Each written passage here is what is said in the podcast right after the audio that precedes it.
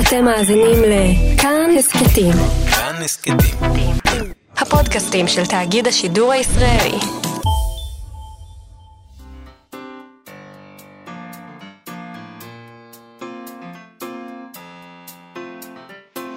מה שכרוך. עם יובל אביבי ומה יעשה לה. שלום, שבוע טוב, אנחנו מה שכרוך, מגזין הספרות היומי של כאן תרבות. אפשר לשמוע אותנו ב-104.9 וב-105.3 FM, או באתר או באפליקציה של כאן, שאפשר למצוא בחנויות האפליקציות.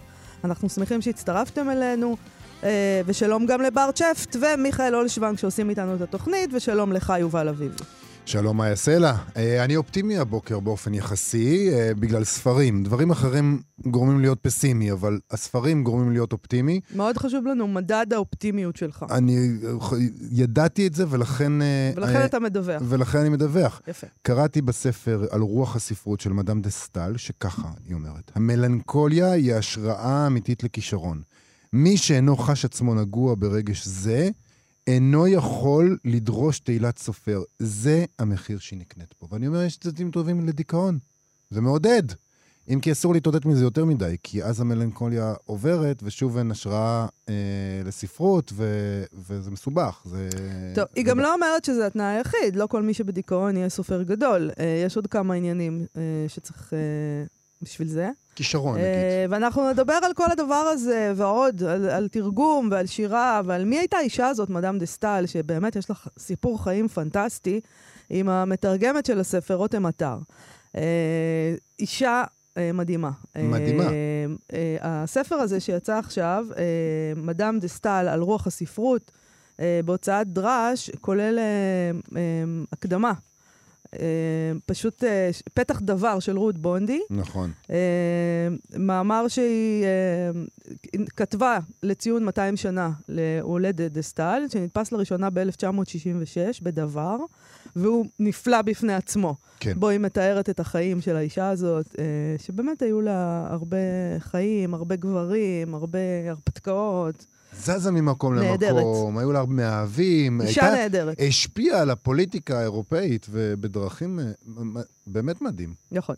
אנחנו נדבר גם על שמות משפחה עם מיכל רום, שכתבה ספר על העניין הזה, מדוע נשים מוותרות עדיין על שם המשפחה שלהם אה, כשהן מתחתנות, אה, מה הנוהג בעולם לגבי העניין הזה, למה היא כתבה ספר שלם בנושא, מה היא רצתה להבין. אותי גם מעניין לשאול, אה, אתה יודע, אה, אנחנו תמיד, יש את העניין הזה שכאילו, שהוא כאילו פמיניסטי. אה, אנחנו לא נוותר על שם המשפחה. למשל, אני לא ויתרתי על שם המשפחה של אבא שלי, ולכן קוראים לי מאיה סלע. כן. אבל מה זה משנה אם שם המשפחה שלך הוא שם המשפחה שלך, אה, הוא שם המשפחה של הגבר שאיתו התחתנת, או של אבא שלך? זה עדיין שם של איזה גבר נתן לך. כלומר, באיזשהו אה, שלב זה ייעצר. מתי זה ייעצר? נגיד... אה, זה עדיין, אם אני מסתובבת עם השם סלע, זה השם שאבא שלי נתן לי, שאגב, בארץ זה גם אפילו מגוחך כפליים לא, באיזשהו אופן, לאורך כי זה הדורות. שם מעוברת. אז זאת אומרת, אז מה זה נכון, זה משנה? אחד הדברים המעניינים שהיא זה כותבת שם. מעוברת, מה זה סלע? סתם, אבא שלי המציא בשנות ה-50, כשהיה צריך לעברת, אז הוא אמר, אוקיי, אז אי, אפשר שיקראו לי שוורץ יותר, אז סלע. נו. מה, יש לזה איזה מטען, יש לזה איזה כלום, זה סתם. את בעצם מאיה שוורץ? אני בעצם מאיה שוורץ, נעים מאוד. וזה גם שם של אבא שלי. זאת אומרת, בסך הכל אנחנו אנשים, איזשהו גבר קורא לנו בשם, לא יעזור כלום. אני עדיין, אני עדיין לא מתאושש מהמאיה שוורץ. אתה עד עכשיו לא ידעת שאני מאיה שוורץ? אז לא, פשוט זה- כי לא שמת לב, זה זה לא סוד, פה. אני אומרת את זה זה אה, שם של אה, מישהי, של- של- רבות. אני לא אומר לטוב או לרע, אבל זה שם של רשג"דית בצופים. מאיה שוורץ. מזל שהוא שינה את זה לסלע, וכך נמנע ממני הגרוע לאכזר. אז אה, טוב, אנחנו נדבר איתה על, על שם המשפחה.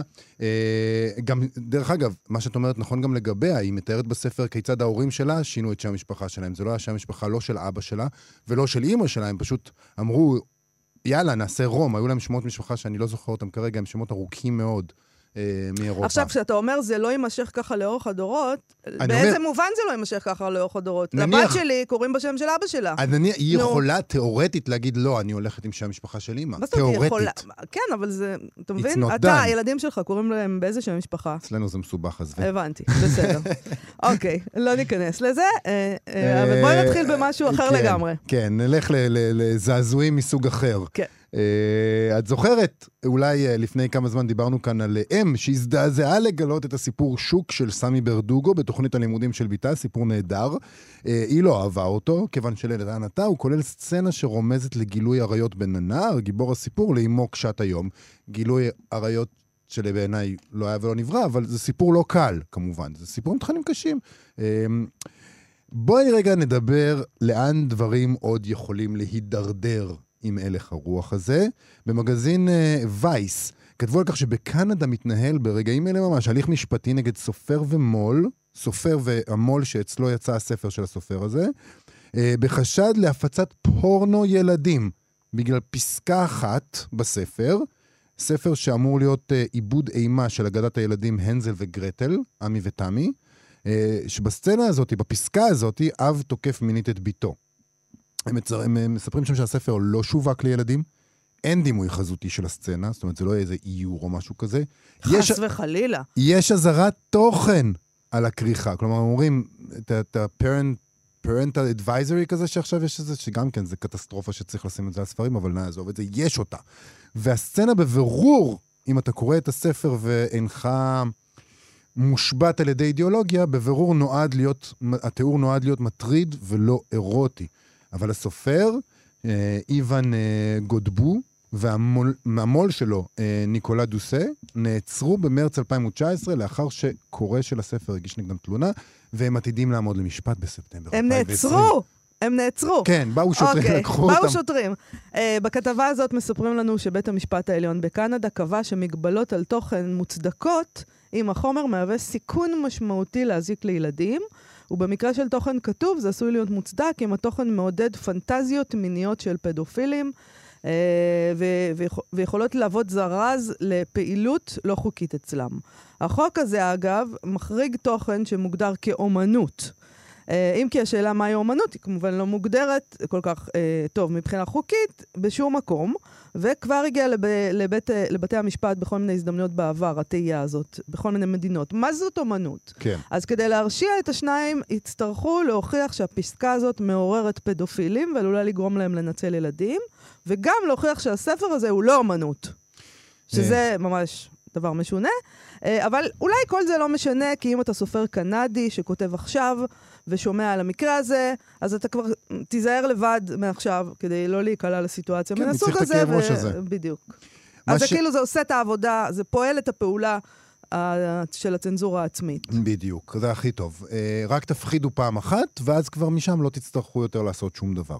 מה שהכי יפה בטקסט של אה, וייס, עם זאת, שהם מראיינים פרופסור לפולקלור וספרות לילדים, שמסבירה שהפרויקט הספרותי הזה, הוא כותב כמה ספרים כאלה, איוון אה, גודבו, אה, הוא, אה, הפרויקט הספרותי שלו, לכתוב גרסאות אפלות ומאיימות לאגדות ילדים, זה פרויקט שבכלל מחזיר את האגדות האלה למעמדן ולטבען המקוריים. הם היו פעם הרבה יותר מלחיצות מהגרסה שאנחנו קוראים היום לילדים שלנו.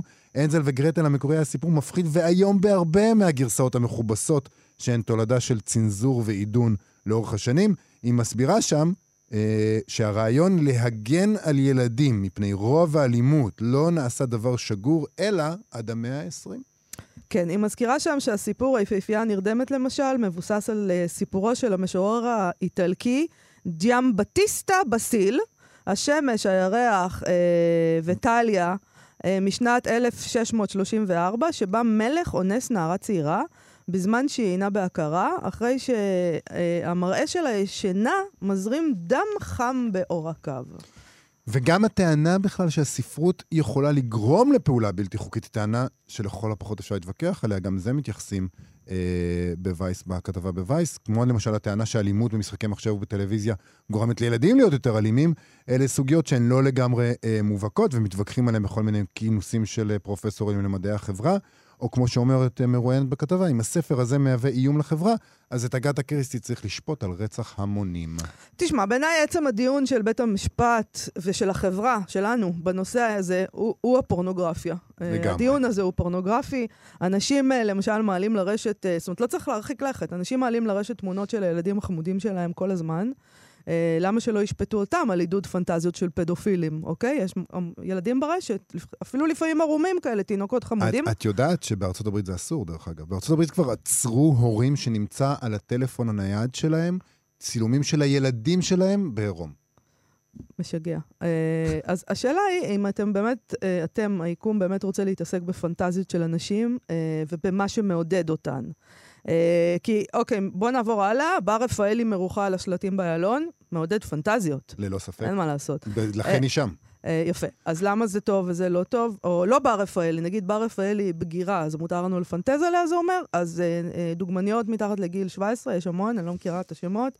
נכון. נועה קירל הזמרת עומדת ושרה, אה, מזל, היא כבר בת 18, שמעתי שהיא התגייסה, ברכות. אה, אבל כשהיא הייתה צעירה על במה, זה גם מעודד פנטזיות של פדופילים. אה, פשוט מדהים שדברים מהסוג הזה מגיעים לבית משפט, באמת. כלומר, יכול... פנ... תראה, אם אתה, אני מניחה שאדם, אם הוא פדופיל, אז יש לו פנטזיות של פדופיל. כן. אוקיי? זה הכל. ואי אפשר לעשות שום דבר חוץ כן, לגבי גם, זה. גם הטענה היא שהפדופיל, כאילו, הפדופיל אומר לעצמו, הוא קם בבוקר ואומר, די עם החרא הזה. אני לא עושה את זה יותר. אני נהיה בן אדם טוב, אני שולט בתשוקות הלא ראויות ואז שלי, הוא נכנס לא לאינסטגרם, רואה תמונות של ילדים לא, שלכם. הוא הולך לקרוא ספר, ספר תמים על הזל וגרטל, שזה ספר שפדופיל יכול לקרוא אותו בנחת בלי לקבל אה, כל מיני אה, אה, מאוויים בלתי רצויים. הוא מגיע לפסקה הזאת ואומר, די, איני יכול עוד. אני יוצא החוצה ואני תופס את הילד הראשון שאני רואה. זה מה שאמור לקרות לפי התיאוריה הזאת. אז כנראה שלא ככה דברים מתנהלים, והגיע הזמן שירגעו שם בקנדה.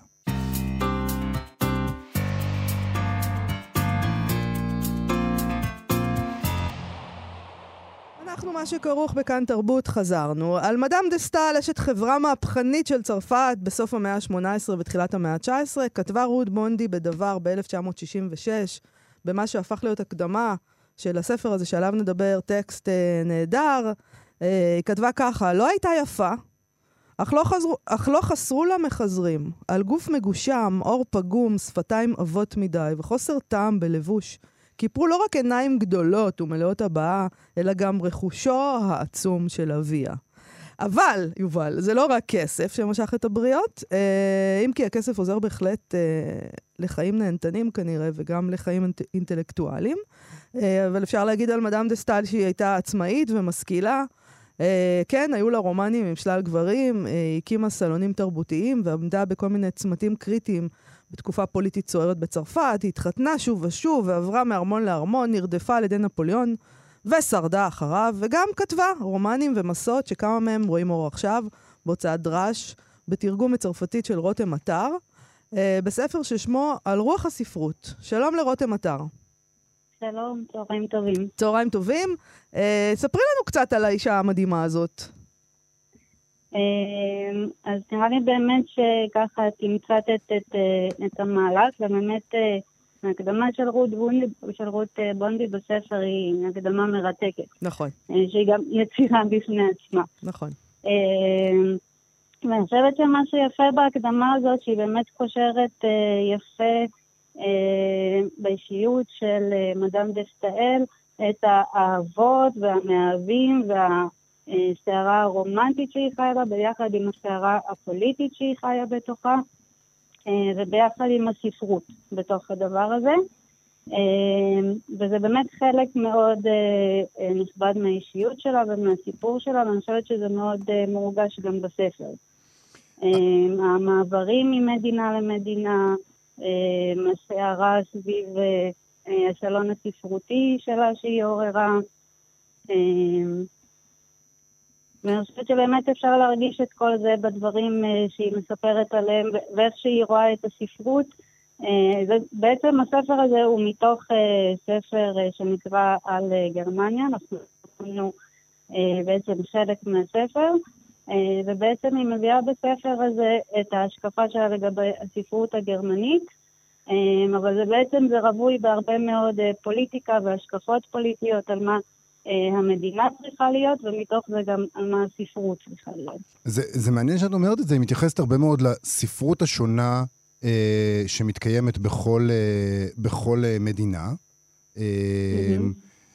היא מדברת ממש על זה שהספרות לא רק נובעת מהמצב הפוליטי, אלא גם משפיעה על המצב הפוליטי, ובגדול שבכל מדינה בעצם צומחת ספרות אחרת אה, בגלל כל הרקע התרבותי, החברתי, הפוליטי השונה.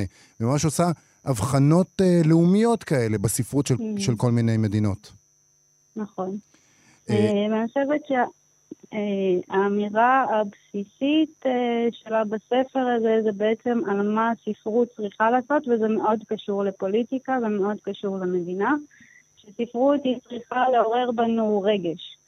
אה, ובעצם יש לה פוטנציאל או לעשות את הדבר הזה, או להיות סוג של אה, בידור להמונים. ויש גם ספרות כזאת. אה, ואני חושבת שהיא אומרת שמה שספרות אמורה וצריכה לעשות היא לעורר בנו את הרגש הזה כדי שאנחנו נהיה בני אדם טובים יותר. היא מדברת הרבה על המידה הטובה, רוצים להיות בני אדם טובים יותר, ושזה ישפיע באופן בלתי נמנע גם על איזו, אילו אזרחים אנחנו נהיה ועל המדינה שאנחנו נייצר. תגידי, אני רוצה לשאול אותך, יש לטקסט על תרגום גם בספר הזה, ואני שואל, אני תוהה את עצמי, האם, האם היא הזדהית כמתרגמת עם הדברים שהיא, אה, שהיא כותבת על תרגום? קודם כל, היא מתחילה ב- בלומר שאין שירות גדול יותר לספרות מאשר העברת יצירות המופת של הרוח האנושית משפה אחת לאחרת, אז נכון, שזאת אמירה אה, מרשימה. נכון. אה, ולא מובנת מאליה. אה, ובכלל אני חושבת שהטקסט שלה, גם על השירה וגם התרגום, על התרגום, אלו טקסטים מאוד מרשימים בתפיסה המתקדמת שלהם ביחס לזמן שהם נכתבו. וספציפית ועל התרגום, אני מאוד התרשמתי מזה שהיא מדברת על התרגום כמעשה הומני. אם בכלל היא מאוד עסוקה אה, בפוטנציאל של הספרות להשפיע עלינו כבני אדם, אז על התרגום היא אומרת עוד יותר, אה, שאם אנחנו נתקלים בתרגום טוב, אה, אז זה בעצם משפר אותנו כבני אדם ביכולת שלנו לקבל אה, זרות, ביכולת שלנו לשמוע בן אדם אחר, לקבל את הזרות שלו, להכיל את התפיסה שלו, וזו תפיסה שהיא מאוד מאוד אה, מתקדמת ויפה. עם זה אני בהחלט מזדהה. במובן הזה באמת הדברים שהיא כותבת נותרו בצורה די מפתיעה, מאוד מאוד רלוונטיים לאיך שאנחנו מתייחסים לספרות היום. אנחנו מדברים על זה שאנחנו צריכים לקרוא אה, ספרים של תרבויות שונות, או על הדרך שבה שירה נעשית באופן אחר בתרבויות שונות, כאיזושהי דרך להיפתח לעולם. ובאיזשהו מובן זה נורא מפתיע לגלות שהדברים האלה היו כבר, כבר נאמרו לפני המון המון שנים, ולא לא, לא הצלחנו באמת להשכיל מזה. אה, אני, בכלל, באופן כללי, נראה ש, שיש לה אמירות אה, פוליטיות מאוד מאוד רדיקליות. זאת אומרת, יש גם איזה משהו אה, כמעט מופרז בדרישה שלה שהספרות צריכה, הספרות הטובה צריכה לעסוק במוסר ובמידה הטובה, ושהדבר הזה יכול אה, להיווצר רק במדינה שיש בה חופש וכולי וכולי. כן, רק, אה, רק ברפובליקה, ב- רק אצל הרפובליקה. רק ברפובליקה כן. יכולה להיכתב ספרות טובה. זה... נכון. אני- את- אנחנו, היא מדברת למשל על, על צרפת כעל משטר מלוכני, ועל העובדה שבמשטר כזה אה, תיכתב סאטירה טובה, כי יש איזה ניגוד נורא גדול בין רוח האדם לבין המצב החברתי והפוליטי שבו הוא נמצא, אבל אנחנו זוכרים כל מיני אה, סיטואציות אה, אה, דכאניות אה, במדינות שונות שבהן נכתבה ספרות גדולה, והמחשבה שלנו על זה היא, היא קצת אחרת. כן, אבל לגבי סאטירה היא אומרת, כמו שאמרתי קודם, היא אומרת שיכולה להיות אה, או יצירה שהיא מעוררת רגש, או יצירה שהיא אה, בידור. אה, ובתוך הקטגוריה הזאת של הבידור היא מדברת על סאטירה, שסאטירה היא כן יצירה טובה, אה, תחת ממשל שהוא דכאני. זאת אומרת, תחת ממשל שהוא בעצם אה, דיקטטורי או רודני, אה, אז הסאטירה יש לה את האופציה להציע איזשהו סדר אחר. אה, אבל אני חושבת שזה מאוד נכון מה שאתם אומרים על הקשר אה, שהיא מציירת בין הממשל לבין, אה, לבין הספרות. בעצם דיברתם על זה אה, קודם כשדיברתם על הספר אה, של סמי ברדוגו, זאת אומרת, על ההשפעה, כן. איך החברה בעצם מחלחלת לתוך הספרות, איך אה, צנזורה שמטילה ממשלה לאט לאט מחלחלת אה, לספרות, במקום שהכיוון יהיה הפוך, שזה מה שהיא מציעה. שהספרות היא תצליח לעורר בנו רגשות מספיק נעלים ולהפוך אותנו לאנשים אה, טובים יותר, כדי שאנחנו נשפיע על המציאות ולא המציאות תשפיע עלינו. אינשאללה. באמת, אה, אפשר רק לקוות. אז אה, על רוח על אה, הספרות של מדאם דסטאל, לא כמו שאמרנו נכון. מקודם, דסטל, בטעות. אה, רותם מטר, אה, את תרגמת את הספר היפה הזה, זה יצא בדרש. תודה רבה לך על השיחה הזאת. תודה לכם. תודה. להתראות.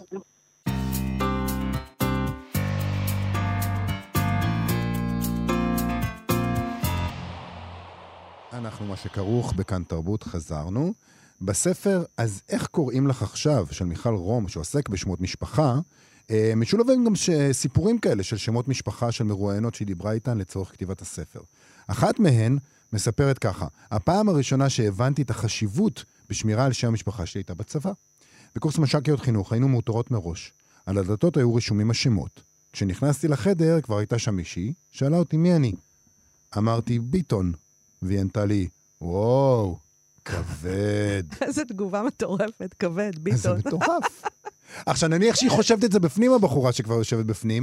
אבל זה לא עכשיו, על- עכשיו לא היו אומרים ככה. זה... אני- היא בערך בגילי, אני חושבת, מיכל רום. אז זה היה ככה. כן, ככה היינו.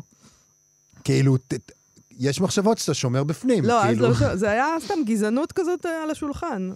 לא שמרו בפנים. לא יאמן. היא גם מספרת ככה, מנהל הפנימייה שלי היה ביטון, ששינה את שמו, שם המשפחה שלו לדולב.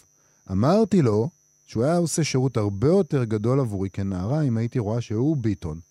והייתי גאה יותר בזהות שלי ובשם שלי. כן. עכשיו, זה טקסט, טקסט מאוד קצר ומאוד מעניין בעיניי, אבל עוד יותר מעניין, לא עוד יותר, גם מעניין, שעל הטקסט הזה חצומה אודליה קרוצ'י. כלומר, מישהי שלמרות שהבינה מוקדם את חשיבות שם המשפחה וגם כעסה על כך שמודל לחיקוי שלה שינה את שם המשפחה שלו, בגלל שהוא לא רצה לסבול מהגזענות הזאת שכמובן הופעלה עליו בגלל שם המשפחה שלו, היא בעצמה שינתה את שם המשפחה שלה, אני מניח, אני לא יודע, כנראה בגלל נישואים, וזה אחד העניינים שהספר עוסק בהם.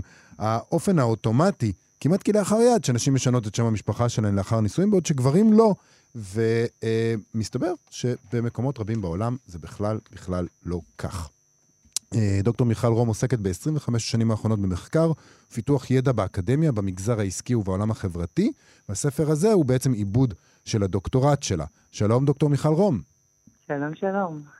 אז אה, אומנם זה, זה, ההקדמה שלנו מבהירה למה זה נושא מאוד מאוד אה, אה, מעורר, אבל תספרי לנו למה את החלטת לכתוב על אה, שמות משפחה, איך הגעת לנושא הזה? אז אה, כמו הרבה מחקרים אה, שמגיעים בעולם, ה... בעולם המגדר והעולם הפמיניסטי, זה התחיל מתשוקה אישית ודילמה אישית שלי. אני ידעתי שלעולם לא ארצה להחליף את השם שלי, יש לי שם אה, שהיום אני יודעת להגיד עליו הרבה דברים שלא ידעתי אז, כמו זה שהוא שם של טייסת, הוא שם יפה, נכון. אבל... אה, הוא לא גם, ביטון, זה מועיל. נכון, הוא לא כן. ביטון, לא שהיה לי מושג אז מה זה אומר, אבל בעיקר גם אני נולדתי בתקופה שאף פעם לא הייתי המיכל היחידה, תמיד היו מיליון מיכליות, כן. ותמיד אני מיכל רום או אפילו רום. וגם הייתי פמיניסטית, והייתה לי אידיאולוגיה שאומרת שכשאני מתחתנת אה, עם בן זוג, אנחנו בונים משהו חדש, וזה לא הגיוני שאני אוותר על השם שלי, שהוא חלק מהזהות שלי, והוא לא יצטרך לעשות משהו שווה ערך לטובת הדבר הזה שלנו. אה, וזה מאוד מאוד מאוד הטריד אותי, ומה שעוד יותר הטריד אותי היה שהרגשתי שאני לבד, אף אחד לא דיברה על זה, אז אנחנו מדברים על לפני יותר מ-20 שנה. אה, לא קראתי על זה כתובות בעיתונים, אה, התחלתי לחפש על זה חומר, לא היה. היה נושא מאוד מאוד מושתק ולא מדובר, ולשמחתי, כשהגעתי לתוכנית ללימודי מגדר בבר אילן, קיבלתי את הלגיטימציה ואת הפרגון באמת אה, להפוך את זה למחקר, שהפך להיות הדוקטורט שלי, ואז גיליתי שהנושא הזה הרבה הרבה יותר מורכב ממה שחשבתי. הסוגיה הזו של אתניות, למשל, שהזכרתם בסיפור של אודליה, כן. אמ, אבל לא רק היא. אני חייבת להגיד, אבל כן, בהמשך לשיחה שלכם קודם, זה כבר, זה ממש לא דבר של פעם, זה עדיין ממש דבר של היום, הסיפור הזה של... אה, של איך כאלה. יקראו לנו. עכשיו, את, לנו? את כן. כותבת בהקדמה אה, אה, על, על עצמך, ולכן אני מרשה לעצמי לדבר על זה, על. השם הזה רום. זאת אומרת, השם הזה רום, כמו השם שלי, מאיה סלע. סלע זה שם שההורים שלנו המציאו. נכון. אה, קראו להם, אה, במקרה שלך, אה, הם נשאו שמות רומניים טיפוסיים. גם פרנקוביץ' במקרה... ושמילוביץ'. יפה, כן. גם במקרה שלי. אה, אבא שלי נשא שם רומני טיפוסי. אה, ואז אה, הם פשוט בחרו להם איזשהו שם. אה, נכון. סלע או רום, ועכשיו אנחנו נאחזות בשם הזה כאילו הוא נושא איזה מורשת מדהימה. לא, לא. אה, לא. אבל, אבל לא, הוא לא, הוא סלע. אבא שלי החליט בשנות ה-50 שהוא סלע, אז מה? אני, אני חושבת, קודם כל מבחינתי, אני, אני נכנסת לשם הזה לא בגלל שיש לו מורשת, אלא פשוט כי זה השם שלי. אוקיי. ודווקא אני חושבת שזה שזה שם בלי מורשת, ושלא נישאים עליו תילי תילים של אה, משמעויות, מאפשר היה, אפשר לי בעצם להסתכל על כל הנושא הזה באיזושהי הסתכלות רעננה יותר ואחרת, ובאמת לבחון את כל הפרקטיקה הזאת במבט שונה, ולגלות למשל שיש המון שיטות של שמות בעולם, ובעולם יש הרבה אפשרויות, ובכלל ששם משפחה זה משהו חדש, זה המצאה חדשה בתרבות המערבית, זה לא ירד בהר סיני עם. לוחות הברית. אה, יחד עם משה. זה משהו ממש ממש אה, עניין של דקות במונחי אבולוציה האנושית, ואני חושבת שדווקא בגלל שלא גדלתי עם שם כזה שנושא איתו המון המון אה, משמעויות, היה לי יותר קל אה, להסתכל עליו אחרת, ולהסתכל בכלל על כל הסיפור הזה של שמות משפחה אחרת, וגם לתת לילדים שלי שני שמות משפחה, ואני ממש בסדר עם זה שכשהם יגיעו לרגע הזה שאולי הם יתחתנו ואולי הם יצטרכו לעשות עם זה משהו אחר, שיוותרו עליו או יעשו משהו אחר. דווקא אין לי attachment לדבר הזה שהוא כאילו מביא איתו, אלא יש לי את החיבור הרגשי והזהותי של זה אליי. נכון, כי ככה שאני. קראו לנו כשנולדנו, אבל יש את העניין הפמיניסטי בעצם, כן, שאומר, אה, אה, למה שאני אחליף את השם שלי כשאני מתחתנת לשם שלו? ושזה, נכון, שאלה טובה, אבל מצד שני, השם שלי הוא גם, הוא השם של אבא שלי בעצם, הוא לא השם של אימא שלי. כלומר, איך שלא נסתכל על זה, זה גברים נותנים לנו את אבל- השם שלנו. כי איך שלא נסתכל על זה, זה עולם שהגברים שולטים בו ומכתיבים את הכללים ואת השיטה, וזה משהו שאנחנו היום נלחמות לשנות. ואין מה לעשות, צריך להתחיל מאיפשהו. זה נכון שהיום בסוף, אני, השמות שנשים מקבלות, הן מקבלות את זה מהגברים. כי זאת כן. השיטה שאנחנו גדלים בתוכה. שוב, יש המון שיטות אחרות בעולם, זה לא חייב להיות ככה וזה לא קורה ככה, יש שם הרבה מאוד... ספרי לנו. קצת על שיטות אחרות בעולם, איך זה נעשה כן, במקומות זה פרק אחרים. מאוד מאוד משעשע, כי אתה מגלה עד כמה אנחנו מאחור. גם בכל מיני חברות שאנחנו מתיימרים להיות יותר מתקדמים נכון. מהן, נכון. אנחנו מאחור בעניין הזה. זה תלוי איך מגדירים מאחור וקדימה, אבל כן, יש איזה זהו, נטייה כזאת. אין יותר, זה פוסט-מודרניזם, אין קדימה ואין אחורה, אין יותר שמות משפחה. אם, אם יש מסר אחד שהספר הזה בא באמת אה, להפיץ, זה את האמירה שאומרת הכל אה, אפשרי והכל לגיטימי, תבחרו מה שמתאים לכם. אה, בסין, מיליארד נקודה שתיים סינים בעולם, זה די הרבה אנשים מסתובבים עם משהו כמו אלף שמות משפחה, אה, כי פשוט השיטה שלהם היא אחרת, זה קצת כמו מין קלן או שבט או חמולה כזאת. ודרך אגב, לנו לאוזניים המערביות זה הכל נשמע אותו דבר הרי, כל האלף האלה, זה כן. נשמע לנו כמו שם אחד. אה, ונשים בסין שמתחתנות שומרות על השם הזה שאיתו הם נולדו ולא מחליפות ולא משנות אותו וגם לא מעבירות אותו, אלא כמובן לילדים שלהם. בדרום אמריקה, בברזיל, ארגנטינה, אה, הרבה מאוד כמה מדינות מאוד מקובל ונהוג, וזו השיטה גם על פי חוק, שני שמות משפחה לכל אחד, וגם לפעמים שניים ושלושה שמות פרטיים, אנשים מסתובבים ככה עם טייטלים מאוד מאוד גדולים. אבל אחרי כמה דורות העניין הזה מתחיל לא, להיות לא, מסובך, זה לא, כמו... זה כמו לא. משפחה תל אביבית אה, קלישאתית, נגיד, שלכל אחד מההורים יש שני שמות משפחה, ואתה מגלה, ואתה עושה ילדים, ואז לכל אחד מהילדים יש ארבעה שמות משפחה, לא. ובדור הבא... לא, לא, מוחה. מוחה. כן. מוחה זה לא, הם חיים ככה מאות שנים, וזה נורא פשוט, כשמתחתנים, לוקחים שם אחד מכל צד. שם אחד של, מהשני שמות של הגבר ושם אחד משני השמות של האישה, ובמשפחה החדשה יש שני שמות, אחד מכל צד. זה הרבה יותר הגיוני במתמטיקה של העץ אה, שורשים, אתה יודע, והעבודת שורשים שעושים אחר כך מצעירים. גם ילדים, דרך אגב, אני גם ראיינתי, אה, דיברתי עם ילדים שגדלו בישראל עם שני שמות משפחה, יש מעט מאוד כאלה שהגיעו לגיל בגרות ונישאו. החוויה שלהם היא חוויה מאוד מאוד אותנטית ומאוד אה, אה, מרגישה ממש בסדר עם זה, כי זה נורא נורא ברור להם למה יש להם את השם של אבא ואת השם של אימא. הדבר היחיד שעצבן אותם אה, מהתיאורים שלהם זה זה שכל הזמן הם היו צריכים להתגונן ולהסביר לעולם, כי הסביבה מאוד מאוד בבקשה. כן. זה תמיד הבעיה, הבעיה היא לא, תמיד הבעיה היא הסביבה. של ישראל זה שזו מדינה חדשה. ואז אין כאן אה, שום הבנה של אצולה. כי לא, אתם צריכים זה- לראות את זה כאצולה. יש לך שני שמות, זה פשוט אצולה. זה לא אתה רק זה. תבין את זה. זה כאילו. לא רק זה, זה גם שישראל היא מקום שבו מותר להגיד לך הכל. כשאתה נכנס נכון. לחדר, ברור, נכון. שקוראים לך ביטון, אבל- אז משום מה מותר להגיד לך, וואו, כבד. ואם יש לך שני שמות משפחה, אז באים אליך ואומרים, תגיד, מה... למה יש לך שני שמות משפחה? מה הסיפור? למה אתה משונה? ו- אבל זה מעניין, מעניין באמת הניסוח שלכם, הבעיה היחידה של ישראל, כי יש פה באמת בעיה מאוד מאוד מאוד יוצאת דופן ביחס לעולם, וזה באמת המקרה הישראלי שבו יש לנו שפה שהיא העברית, שהיא חלק בעצם אה, מפרויקט לאומי, שהיא שפה עתיקה, שפת התנ"ך שחזרה לתחייה, שבעצם משולבת בתוך הסיפור הזה של ישראל, של אין הפרדה בין דת ללאום, וכל המורכבות הזאת פה בתוך הזירה המאוד מאוד גועשת הזאת, ביחד עם כור היתוך שנפגשים בו אנשים ממקומות שונים בעולם, עם שפות שונות ושמות שונות, אז הדבר הזה שלא קורה בשום מקום בעולם, גם בחברות מהגרים, נגיד באוסטרליה או בארצות הברית, או במקומות שונים, מגיעים אנשים עם שמות סינים, אסייתים, היספנים, אבל אין את השם הישראלי. את הדבר הזה שהוא כאילו נחשב האידיאל, או כמו שקוראים לו, שם של טייס. גם אין מקבילה. אין מקבילה לדבר הזה. אבל זה. לא סתם שם ישראלי, זה בעצם מ- מה שזה מקפל בתוכו גם נכון. שם אשכנזי. זה מה שזה אומר בעצם. זה בעיקר מקפל בתוכו שם שהוא, אין לו כאילו שורשים, וזה נכון שהאשכנזיות היא, בסוציולוגיה אנחנו קוראים לזה זה השקוף. השקוף המרכזי. כן. זה- נכון. הבלי- שורשים הישראלי הוא כאילו אין לו אשכנזי. צבע, אשכנזיות זה לא- זה לא דת. אשכנזיות זה לא אתניות, נכון. זה זה הישראלי. את קצת, את קצת נגעת בזה בדברים שלך מקודם, אבל אני כן רוצה להתייחס לזה, כי את מתעסקת בזה בצורה יותר רחבה. מה את ממליצה לעשות בגדול? חוץ מלהגיד כל האופציות פתוחות, יש לך חלק שאת אומרת בו, תקשיבו, הנה, הנה איזה מסלול כזה שכדאי לכם ללכת בו אם אתם רוצים אה, לארגן את העניין הזה כמו שצריך. לא, אה, נורא קשה לתת אה, מתכון שיתאים לכל מצב, כי באמת יש פה סוגיה מאוד מאוד מורכבת שנוגעת בהמון המון צירים מאוד מרכזיים של הזהות, ה- גם האישית, אבל גם החברתית, הקבוצתית, הלאומית.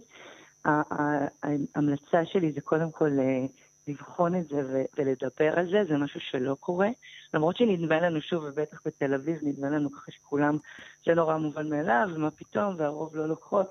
או מספיק שמסתכלים בפייסבוק, בפיד שלנו בפייסבוק לכולם יש שני שמות רשומים, וזה נראה כאילו נורא מקובל, אבל בפועל הפרקטיקה והנתונים לא מראים. בסדר, לפי הפיד אחרת? שלי מרץ בשלטון, אז זה בסדר. כאילו, זה הפיד. בדיוק. אז, אה, אז, אז לדבר על זה, לדבר על זה קודם כל עם עצמך, קודם כל לשאול את עצמך מה מתאים לך ומה לא, לדבר על זה עם בן הזוג, וזה מאוד קשה.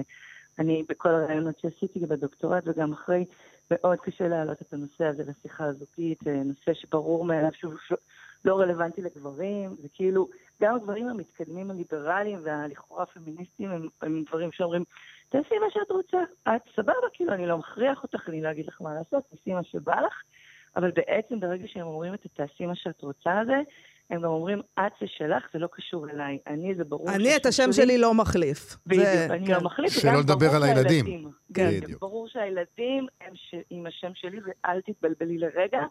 לא נתחיל גם לתת להם שמות או משהו חדש.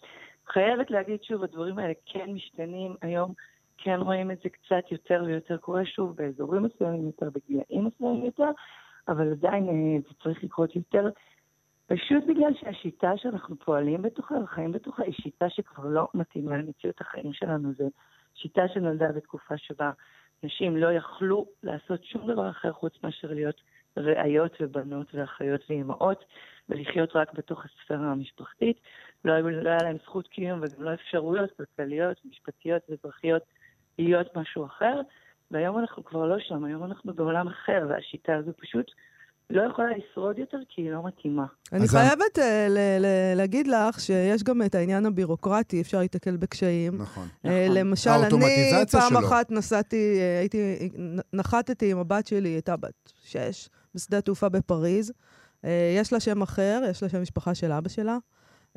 ופתאום לקחו אותנו, אמרו לנו, תעמדו. בצד בבקשה, תוכיחי. שזו הבת שלך.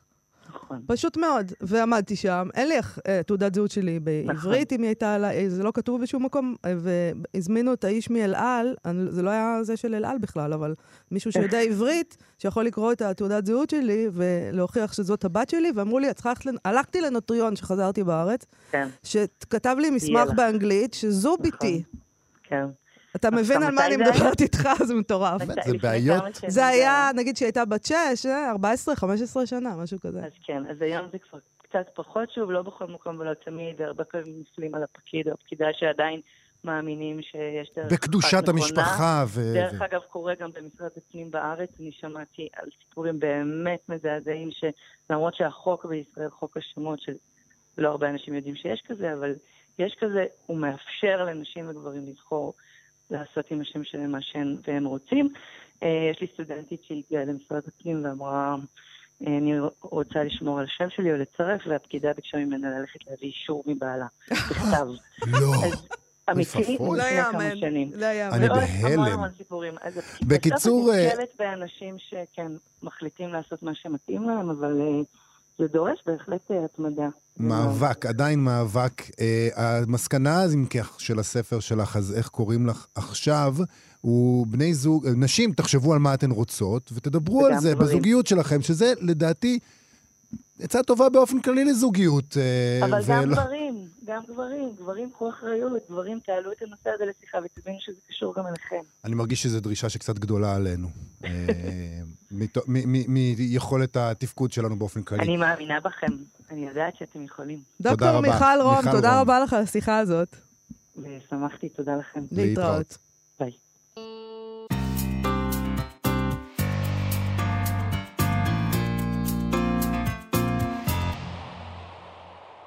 כאן תרבות, אנחנו מה שכרוך, ויש לנו סטטוס יומי, אנחנו חוזרים למעין סיכום עשור של יושבה סמט שיינברג בפייסבוק. היא כתבה, סיכום העשור שלי, אמרו לי שהקאנון נזיל ושמשוררים גברים לבנים מתים זה פיכסה, ואז הבחנתי שלא נוזל לי הקאנון. והיא צירפה שיר שהיא כתבה, שנקרא קאנון עברי. והוא מאוד יפה, יובל, נכון? אני מאוד אני אהבתי מנסה אותו. לעקור, והוא מנוקד והכול, אז אני אנסה לא להרוס אותו. ובכן, בוא, חיים נחמן, בוא, לארוב הל... הלילה על חדרי. עמוד על הסף או בחשכת המחבוא, שיבוא גם צ'רניחובסקי. ימלמל לי מילים מלעיליות, ילחש על אוזני מתק כל עילעיליות ליבו. בוא, בוא אליי שלונסקי.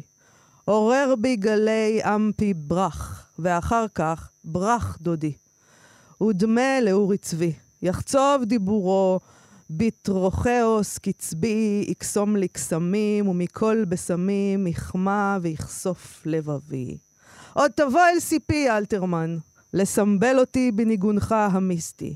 עוד תצניח אליי חרוז מודרניסטי. בוא אליי נתן, מרוסן וצייתן. או, בוא אליי זך ונמהר, רומנטיקון ממורמר, ומלוא בית קפה כבודו. לא טוב, נתן, היות האדם לבדו, בוא. בין כה וכה, גלה לי סוד מהלכו של היחיד בעולמנו זה, אתה שמנוסה ביושך. אהיה שלך. לחש לי ברכות, נערתי. לא ידעתי שאת במידה כזאת איתי. בוא עכשיו, אבידן דוד, פתח לי את הווריד, כמו בדשא הסכין, אתה תהיה לי דילר, נעשה עסקים. בוא אליי נועז או בוא רפה, כמו מילה מיוחמת, כמו מילה מתנשמת על זמר יפה. משוררים גנוזים, עזים, מתים, צאו אליי מן הדפים המקומטים. הרימו, השפילו, התאימו, הדהימו אותי, הזכירו, העירו, שירו. הצמיחו פורקני, קרבו משיחי, בטון פסקני, בעונכם הנצחי. בוא כבר בוא, משורר קנוני, בודדות ונוגות יש רבות כמוני. זה שיר ענק. נכון? אני מאוד אוהב את זה. הוא נפלא, באמת. הנה. אפרופו שמות המשפחה, כן, תראה, יש לך שלל אה, שמות משפחה של גברים. אה, נכון. יש לך שלל של... שמות משפחה של גברים אה, לבחור מהן. אה, את יכולה שיקראו לך זך, את יכולה שיקראו לך אבידן, או אלתרמן, או שלונסקי. אני חייב... מה אה, שאת רוצה, זה עולם די חופשי. אני חייב להודות, אגב, אם אנחנו. כבר מדברים על איך זה קשור לשאר התוכנית שלנו, שזה מזכיר לי גם את היכולת אה, אה, של סאטירה אה, לפרוח אה, תחת אה, משטרים דכאניים.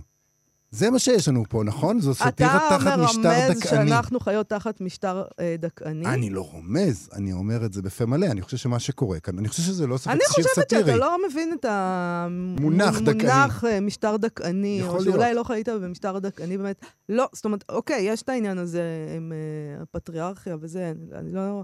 אבל היא עושה מזה צחוק. נכון. אתה מבין את זה, כן? בוודאי, אוקיי. אבל זה היופי, זה כמו החלוקה הזאת שמדאם דה סטאל עושה, בין סאטירה, שהיא, מעודד, שהיא בידור, לבין uh, סאטירה, מהמם. שהיא אומרת דבר מה, והיא עושה דבר רציני, והיא, ויש לה איזה ערכים יותר מובהקים מאשר סתם, uh, סתם בידור להמונים. אז אני חושב שזה מה, זה מה שקורה כאן, אולי. וזה שיר מצחיק. נכון. אני מאוד... שיבוא גם צ'רניחובסקי, אני אהבתי את זה. טוב, בוא, בוא. אה, יובל, אנחנו צריכים לסיים. אה. אה, נכון. ואנחנו צריכים, יש לנו הודעה. יש לנו הודעה, נכון. אנחנו לא סתם ככה הולכים. אז אני רוצה להודיע לכם שהלילה, החל בשלוש אה, לפנות בוקר, שזה שעה מעניינת, אה, מי שער בשעות האלה, אנחנו נעביר בכאן תרבות את טקס פרסי גלובוס הזהב 2020, אה, בשידור חי מבברלי הילס, לא פחות ולא יותר. נתיב רובינזון יהיה באולפן. עם מומחים ופרשנויות, בערב הנוצץ של עולם הקולנוע והטלוויזיה, לא פחות מזה. והאמת, אני חייבת לומר אה, שאם לא הייתי צריכה לישון בשעות, זאת אומרת, בדיוק אני הולכת לישון בשעה הזאת, זה, אה, אני אני- מאוד אוהבת טקסים כאלה. אני- מאוד, מאוד, מאוד. אני בחלום השמיני כבר בשעה הזאת. אתה כמעט קם כבר בשלוש. אנחנו. מחליפים משמרות. אבל. אני נורא אוהבת טקסים. אה, אני- אוסקר וכאלה, זה כיף. אני הייתי בטוח שאת הולכת להגיד שנתיב רובינזון הוא בבברלי הילס. לא, לא, חבל, הוא אבל לא. אה, זאת אומרת, בוא נגיד לך, אני ראיתי אותו כאן הבוקר, אז. כנראה שהוא פה. זה לא מעט להיות באולפן, זה גם סוג של בברלי הילס, ואנחנו אה, נסיים עכשיו באמירה מופרכת זאת. בר צ'ף ומיכאל אולשוונג עשו איתנו את התוכנית היום, ואנחנו נהיה כאן שוב מחר. להתראות. להתראות.